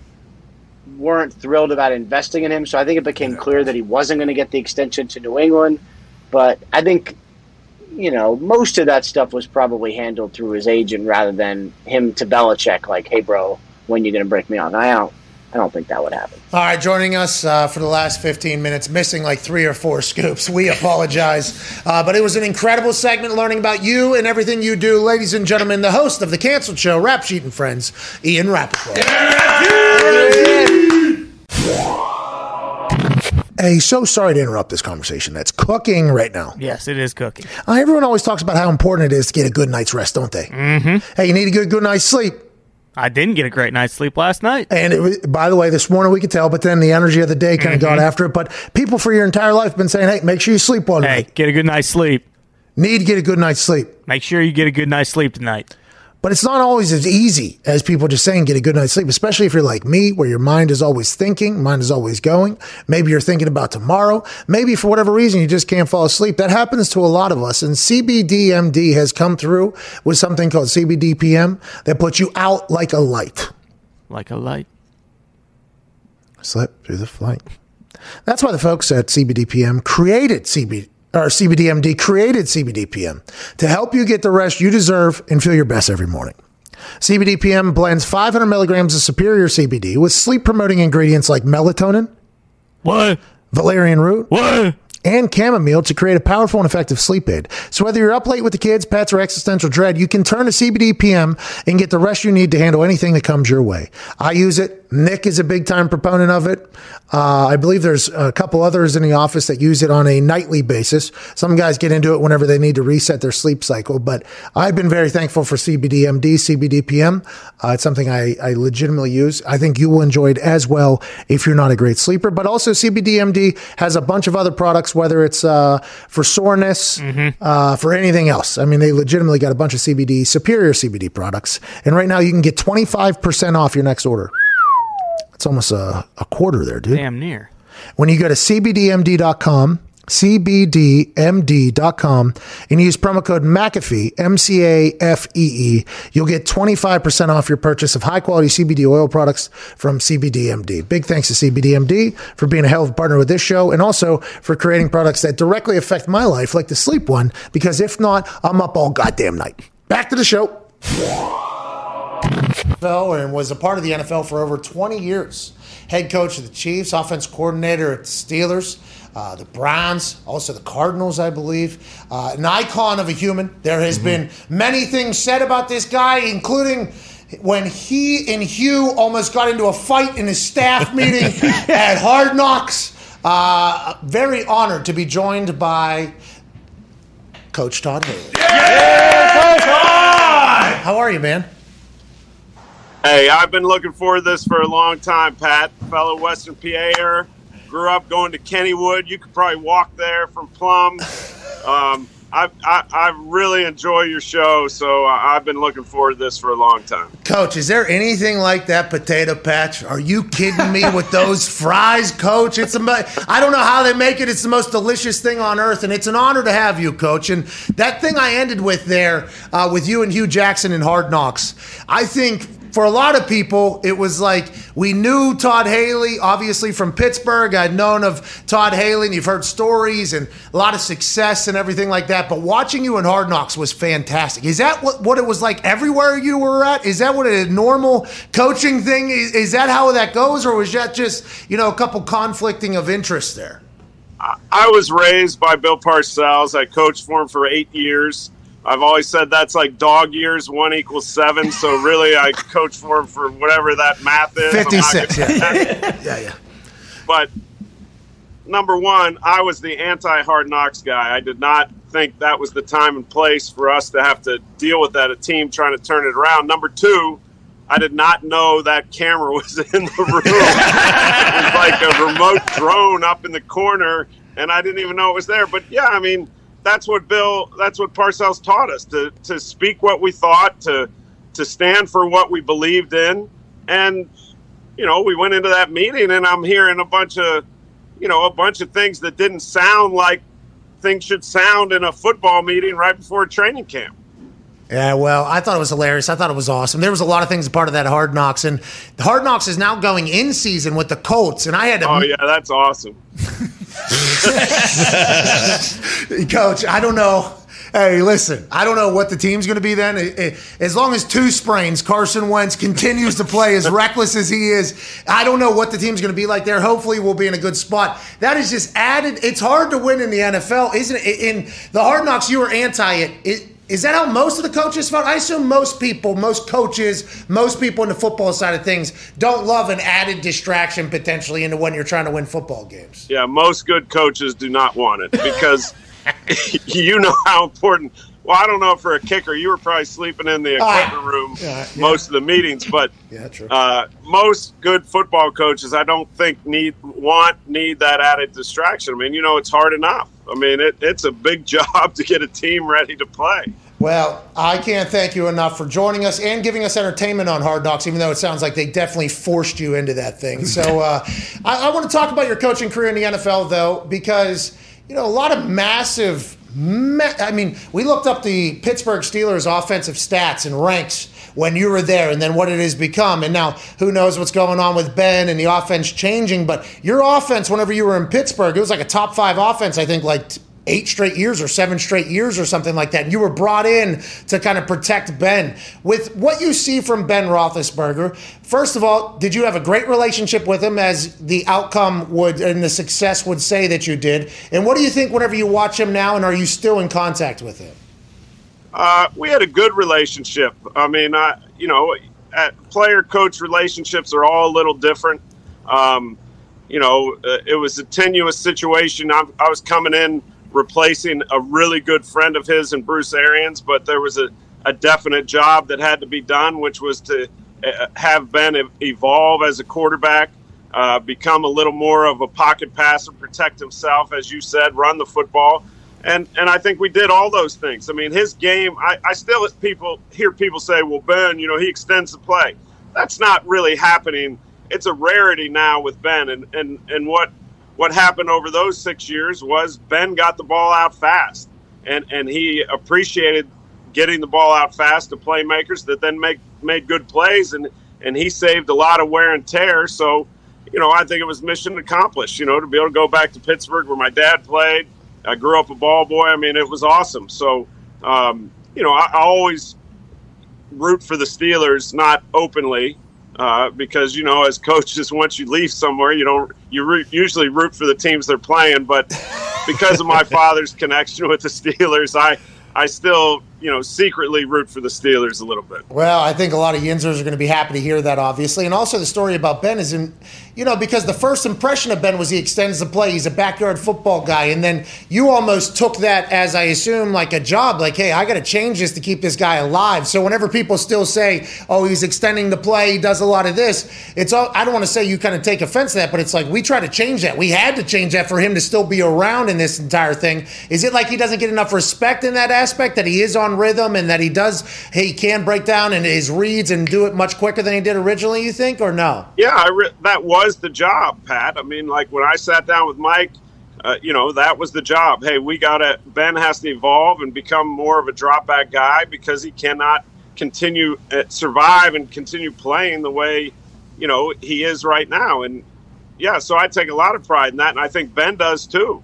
Um, you know, he does, the ball comes out very quick. I mean, and I'm not talking little quick screens and that, but in normal drop back situations, he gets the ball out as fast as anyone.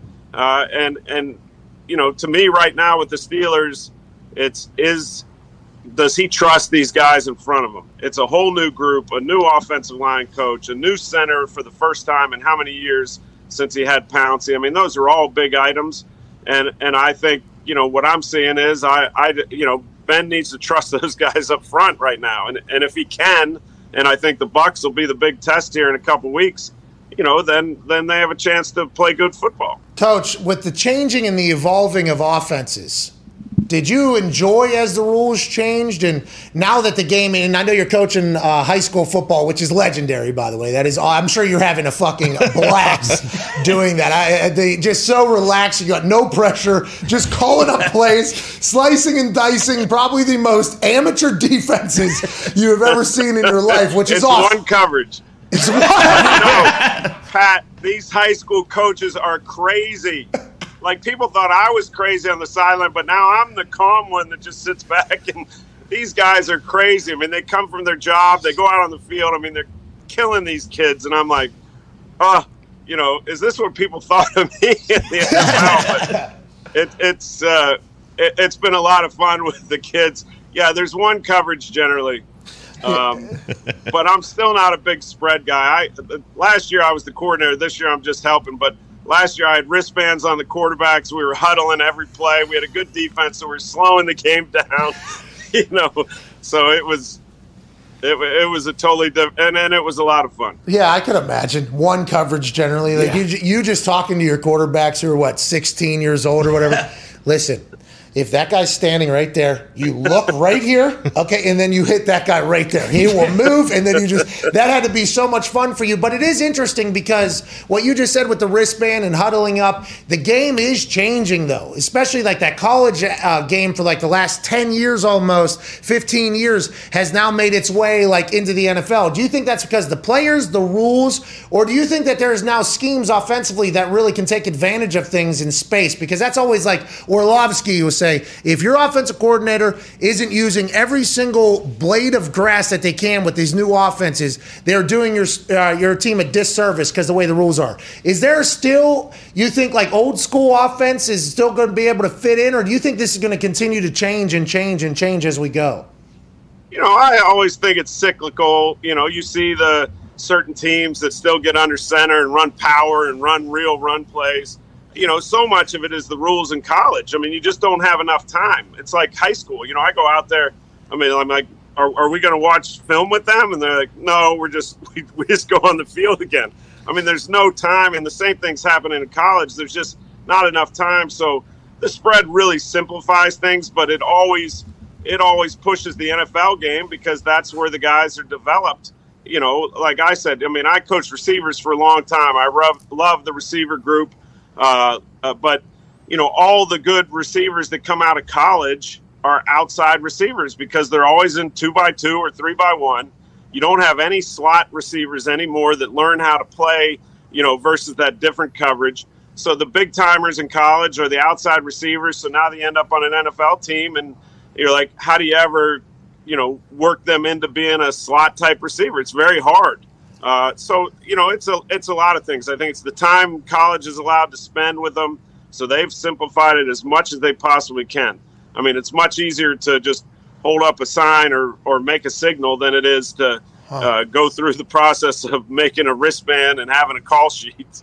Yeah, because honestly, what it's one read, two reads. Every single offense is now like, hey, you read the edge. If the edge drops in, you go. If he stays, you pitch or give, or then you could throw. It's like three reads, but it's all pretty similar reads as opposed to having to figure out a d- disguises and what route concept is better for that. It is a much simpler and faster game, though, right? Too. I mean, it's much much faster now. Is that? Oh, it's it's much faster, and you've seen the NFL go to that. I mean, everybody's gone to an up up tempo uh, deal at times, but again, I don't think that in the NFL with how good the defenses are that you can live that way full time. I mean, you still have to get under center. You have to run, you know, downhill hard ball runs. I mean, it's just uh, we've seen it happen too many times where guys come in and try to do it, and you just, I mean, the athletes are too big, too strong.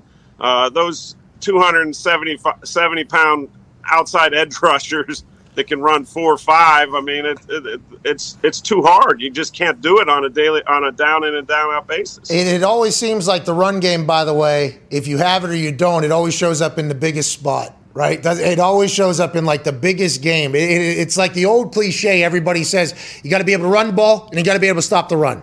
And everybody says it, and then it's like, no, all these games are wide open. Everybody's throwing it. And then you watch these playoff games. You watch playoff Leonard Fournette last year, or even in the Super Bowl. It's like the team that's going to be able to run this thing and the team that's going to be able to stop the run is probably going to win in the end whenever real games matter. It always seems to come back to that, doesn't it? Yeah, absolutely. I mean, uh, you know, unless you just have a, and even with Mahomes, we saw it last year. I mean, he's a phenomenal player, but without protection, without a run game, he kind of came back down to earth. So, uh, you know, I think that tells you better have guys up front that can protect. Uh, you better be able to run the football when when the other team knows you are running it. That's the key because Yeah. there are going to be those situations where you have to run it and you have to be successful and and I think that's what separates ultimately, you know, the really good teams and the average team. Whenever you talk about some situations, and you're talking about being able to run the ball when you ha- everybody knows you're going to be able to run, four minute offense is one of those times. And there is so many situations that happened. Last year was with the Chargers. The Chargers had like five, six games won if they just handled situation football right. They would run out of bounds whenever the other team had no timeouts at the end of the game. They give the ball back and it would come through there. This year, I think the Cardinals had a little situation. Kyler Murray ran out of bounds with like two minutes and 30 seconds left without forcing the other team to take a timeout. I mean, there's like those types of situations. Do you just do you think teams have to go through those to learn those? Do you think it's just because everybody talks about the Patriots like, hey, they're the greatest situational football team of all time or whatever. They test it all. We went through it at the Colts. I assume everywhere you've gone through, is it just you have to go through it? What do you think it is about some teams never getting that right? It feels like. You have to go through it, and and that's why you know I traveled around the NFL in a lot of different positions, and there were certain places where you knew we were doing things the right way, and there were places where you knew we weren't doing the things the right way. And and again, having having been groomed as a very young coach with Bill Parcells, as hard as it was, I mean, every single two a day in training camp, those situations were practiced. All right, it's fourth down and there's less than six seconds. Uh, we're going to throw the ball out of bounds, you know, all the way down the field and run out the clock. I mean, all those situations were practiced. You know, that's what I carried along with me everywhere I was. And but some people amazingly don't do it, and and it, and it's just you know when you get in that critical situation.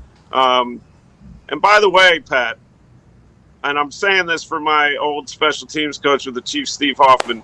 You were kicking on the other sideline, and we did the first spinner onside kick against you in either 09 or 010, and they clipped the R5's heel. Oh. would have been 100% success. I do remember that. That was uh, it was in it was in Kansas City, right? Yeah, no, no, it was in Indy. No, but and we knew we had to steal a possession. Yes, we played you 09 and 10 at your place, and we knew we had to steal a possession from Peyton, like everybody says. And and Steve Hoffman and Ryan Succop, Mr. Irrelevant, came up to me in practice weeks earlier, and they said, "We got this special kick. You want to see it?" I'm like, "No, I don't want to see it." And then they kept coming to me, and I said, "All right, let me see it." So it was just on the side of the field, and Ryan kept kicking it. It kept spinning right ten yards, perfect. I'm like, all right, let's start working it. We'll use it for we'll use it for Indy, and it clipped the R5's heel Ah! Take off the ball. Hey, that's a slow roller, man. That thing's going to take its time as it bends. The I'm sure you have that in your repertoire. Oh yeah, we've all had we've all do it because you just like kick a ball on the ground when you're either trying to shag it or whatever, and you realize like, oh, if I kick it on this side, it's going to spin back to that way. It's like a banana towards it or whatever. But what having the gut sack to call that though, I mean that is because that ball's going around your your kickoff team basically. It's like coming behind them almost in that thing without. Oh, yeah. yeah, yeah. You got, hey, that's bad coaching. You got to tell But that all. Dallas Dallas got all the credit, but really, you know, I know we we tried to pull one off against you. Well, if it means anything, better coaching gets that R5 the fuck out of the way. you know what I mean, coach? You got to do that. No, I love the that. special teams coach got yelled at significantly.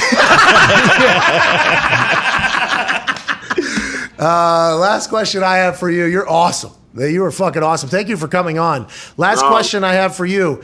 you Uh, were great with the Mannings too. oh, hey, did you watch that? That was late. I love that. I love it. Okay, because I feel like I'm learning more about football in that thing in two quarters than I felt like I didn't know shit after that first Monday Night Manning. I'm like, did I not know anything going in there? I feel like for you, that's probably how you watch games and stuff like Well, that. no, it, yeah, that is. It's like like I'll be bumping my wife. I'm like, yeah, this is what we talk about. But to listen to announcers now after that, I don't want to do it. And and you were awesome on there, but uh, yeah, it's it's insight. It's real football, and, and it's just great to hear. Uh, I enjoy it. I won't watch the other uh, ESPN again. Hey, no offense, uh, Steve Levy, Louis, No, right, no, no. right, different world. You got to do what you got to do over there. But you're right. I'm feeling the same way though because I feel like I'm a football nerd at heart, and I think that's why this whole thing works. Because I was lucky to be a fan, then I was lucky to be in the league for a while, and I'm a you know basically a white trash dude. So it's like I never really changed, you know. So it's like I love the game and like learning more. I felt like I was doing even even watching him do it in person. Obviously, whenever I was lucky enough to be his teammate, I didn't know what the fuck was going on. You know what I mean? And then listening the way he did. yeah, I know. I had hey, I had a couple plays by the way. If I was going to come in, if you guys were have hurt Peyton and then hurt the backup, you know who was coming in? I don't know. You probably that's probably why. Is that why you kept Peyton healthy in 09 and 10? is that why? Because I was going to come in there and fucking do the thing. Uh, last question here, Todd. Please, from me, and then the boys have. Everybody's very pumped that you're on the show right now. I want to let you know. Hell yeah. There was a- AJ there? uh, AJ's golfing in the Ryder Cup, representing America. Oh yeah, he's really good at golf. Have you played with him? I played with him at Tahoe. He's like Monica Seles. Every time he hits you, you're like, ah! Uh, we're seeing some clips. People are tweeting us videos of him tearing up Whistling Straits. I mean, just the worst golf shots I think that have ever happened on that golf course. He is currently doing them. Last question for me, though, Coach.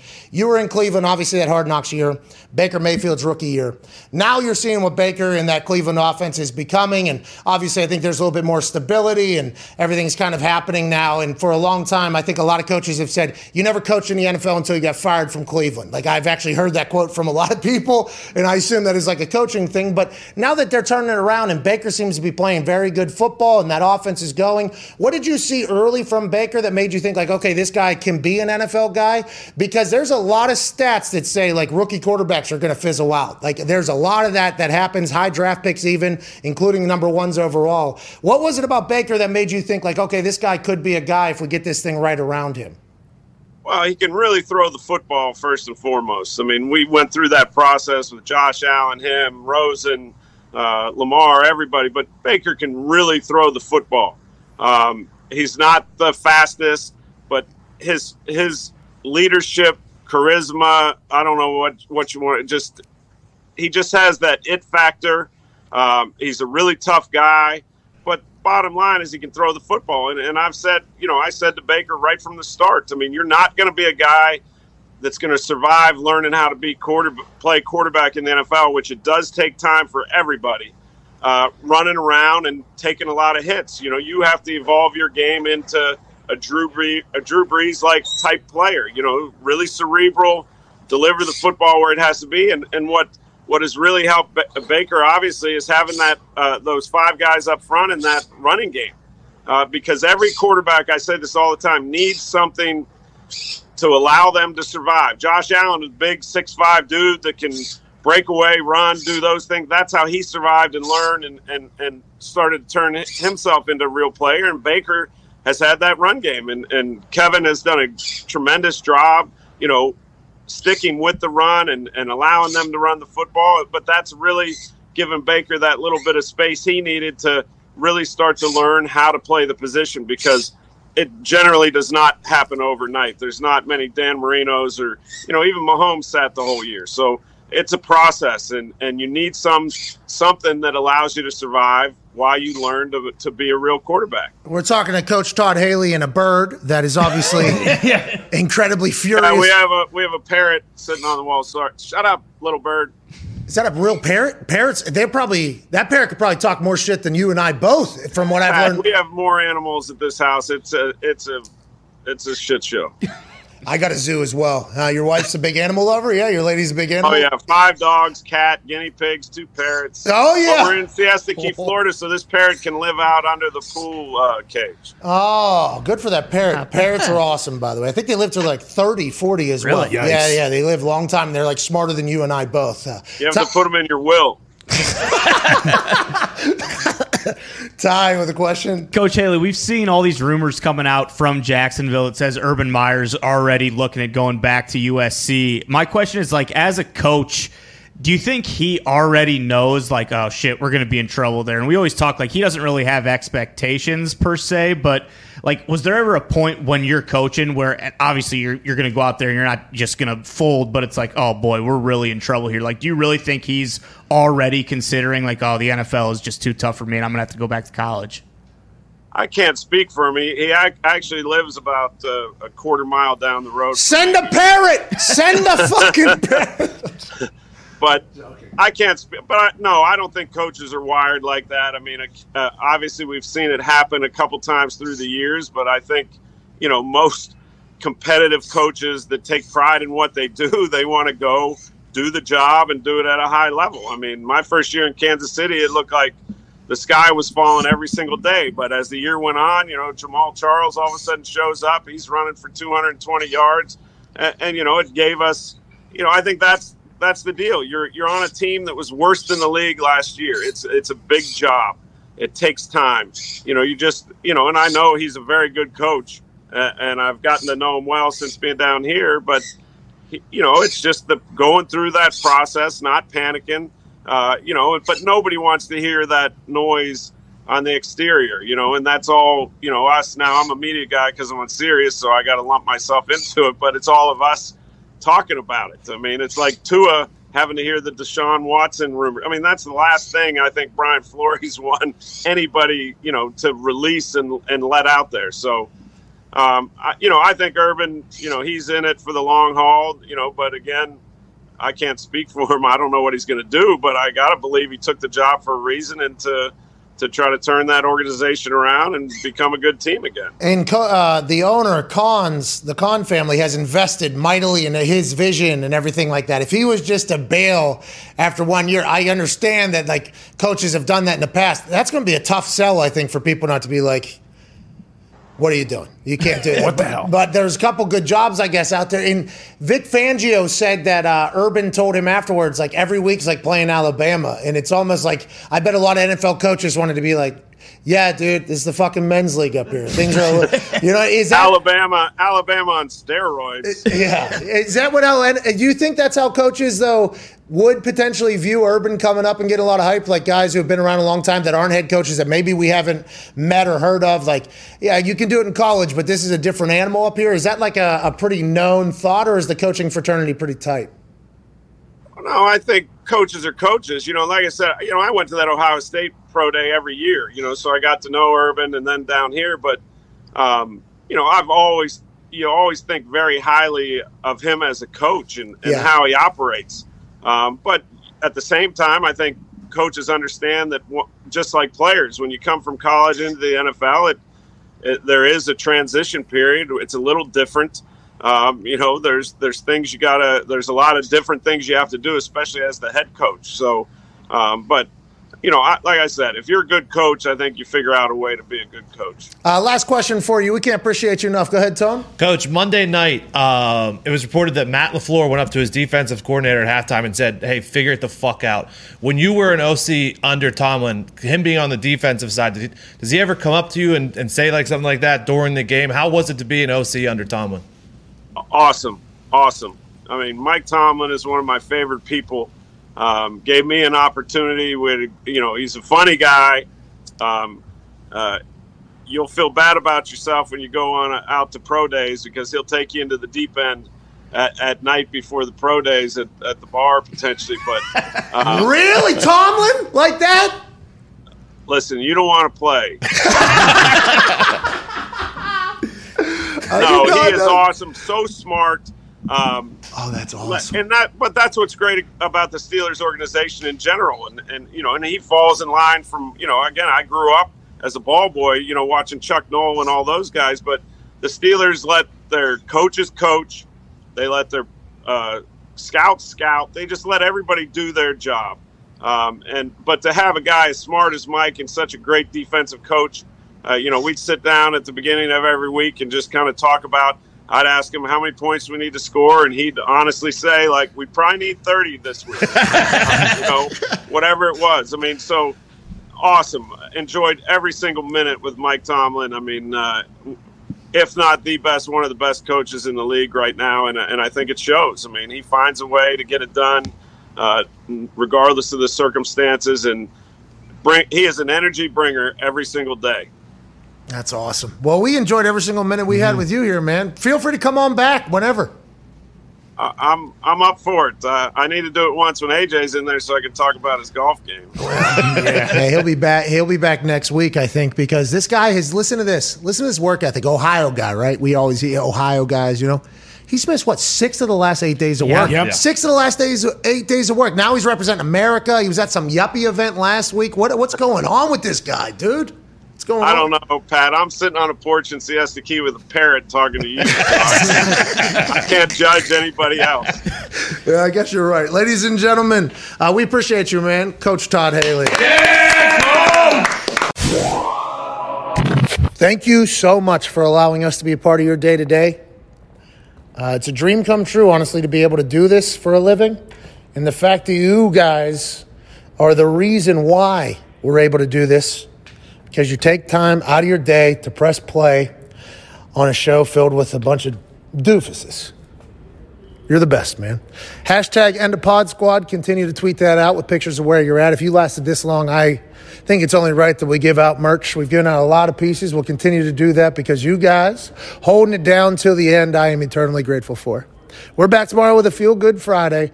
Ty, please be a friend and play some independent music and propel these people into a beautiful Thursday night football Thursday.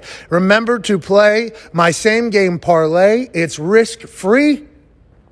Carolina Panthers minus seven and a half. Christian McCaffrey touchdown in the first half. Christian McCaffrey touchdown in the second half. And over 41 and a half points.